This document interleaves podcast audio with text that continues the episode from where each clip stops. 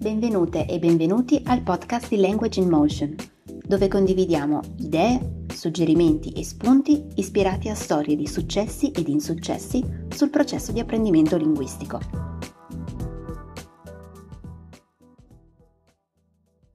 Io sono Fiorella e oggi parleremo di una parola molto usata in lingua italiana, che ha tanti significati diversi che a volte possono creare confusione.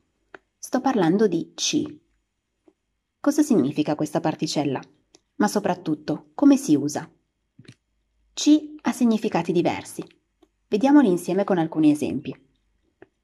Ci si può usare nelle espressioni c'è, ci sono, dove precede il verbo essere e significa esistere. C'è per il singolare, che vuol dire esiste, e ci sono per il plurale, che significa esistono. Ad esempio, c'è un gatto davanti a casa, che vuol dire che un gatto si trova davanti a casa. Oppure ci sono due bottiglie d'acqua in frigorifero. Ci può anche avere la funzione di complemento di luogo, col significato di in quel luogo. Ad esempio, se ti dico vieni al ristorante con noi, tu puoi rispondere sì, ci vengo volentieri, che significa sì, Vengo volentieri al ristorante. Facciamo un altro esempio. Andiamo in piscina domani? La risposta può essere sì, ci andiamo. Cioè sì, andiamo in piscina. Oppure no, non ci andiamo.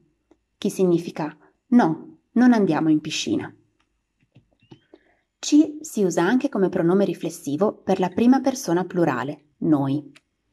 Lo troviamo nei verbi riflessivi come vedersi, vestirsi, cambiarsi, eccetera.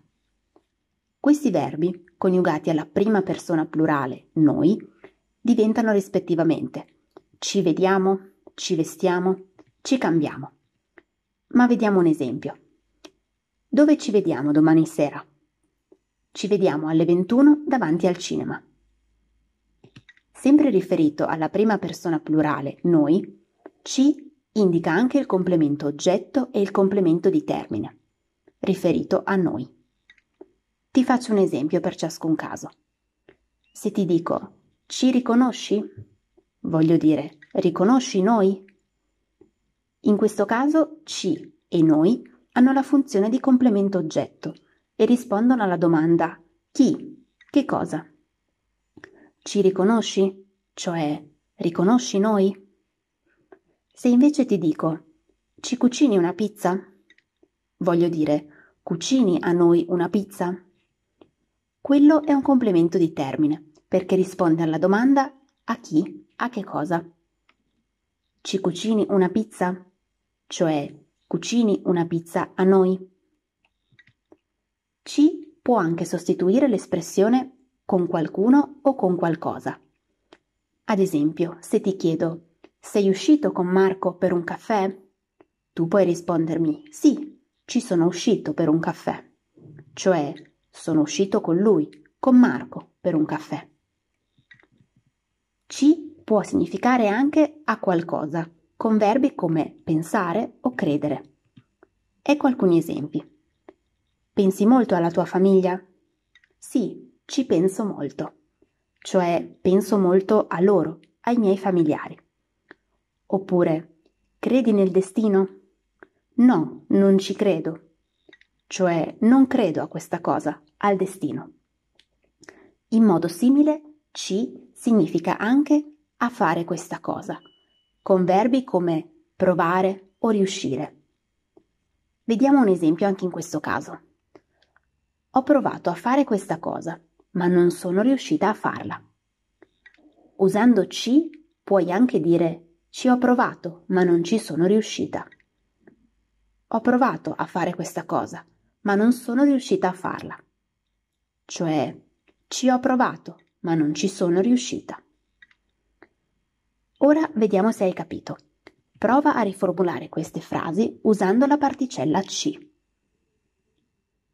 Conosco quel posto perché vado spesso lì. Conosco quel posto perché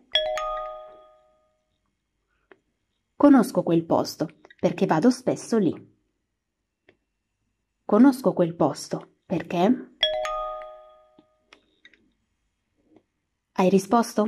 Controlla se hai fatto giusto. Conosco quel posto perché ci vado spesso. Proviamo con un altro esempio. Hai pensato a cosa fare stasera? Sì. Hai pensato a cosa fare stasera? Sì. Hai indovinato? Controlla se hai fatto giusto. Hai pensato a cosa fare stasera? Sì, ci ho pensato. Se hai voglia di approfondire questo argomento e conoscere meglio la grammatica e l'uso della lingua italiana, puoi fissare una lezione con me. Ti aspetto su LIM.